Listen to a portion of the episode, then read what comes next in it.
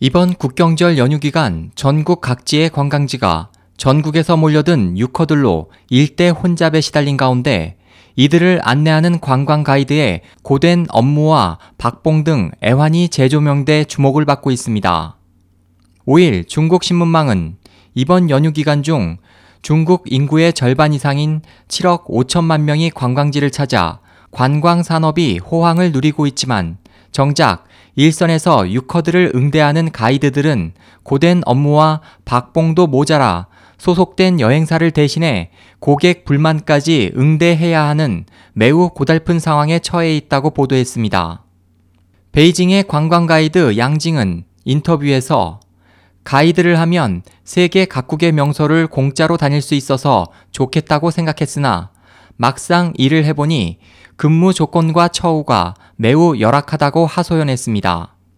양 씨에 따르면 중국에서 가이드들의 약 절반은 대부분 기본급이 없고 단체 여행객 인솔 시 수당 지급 및 관광객 쇼핑에 따른 인센티브를 수당으로 받고 있으며 나머지는 오직 관광객의 쇼핑 수수료에 의존하고 있습니다. 양 씨는 단체 여행객 인솔 수당은 하루 200위안 약 3만 7천 원에서 300위안 약 5만 5천 원에 불과하다면서 그나마도 국경절 등 성수기에나 수입이 좀 될 뿐 비수기에는 그나마도 보장이 어렵다고 말했습니다. 중국의 가이드는 계약 가이드와 사회 가이드로 구분됩니다. 이 중 계약 가이드는 여행사로부터 기본급과 보험, 노동 권익을 보장받지만 사회 가이드는 임시직으로 고정 수입이 없고 보험 가입 및 직업 안정성도 없습니다.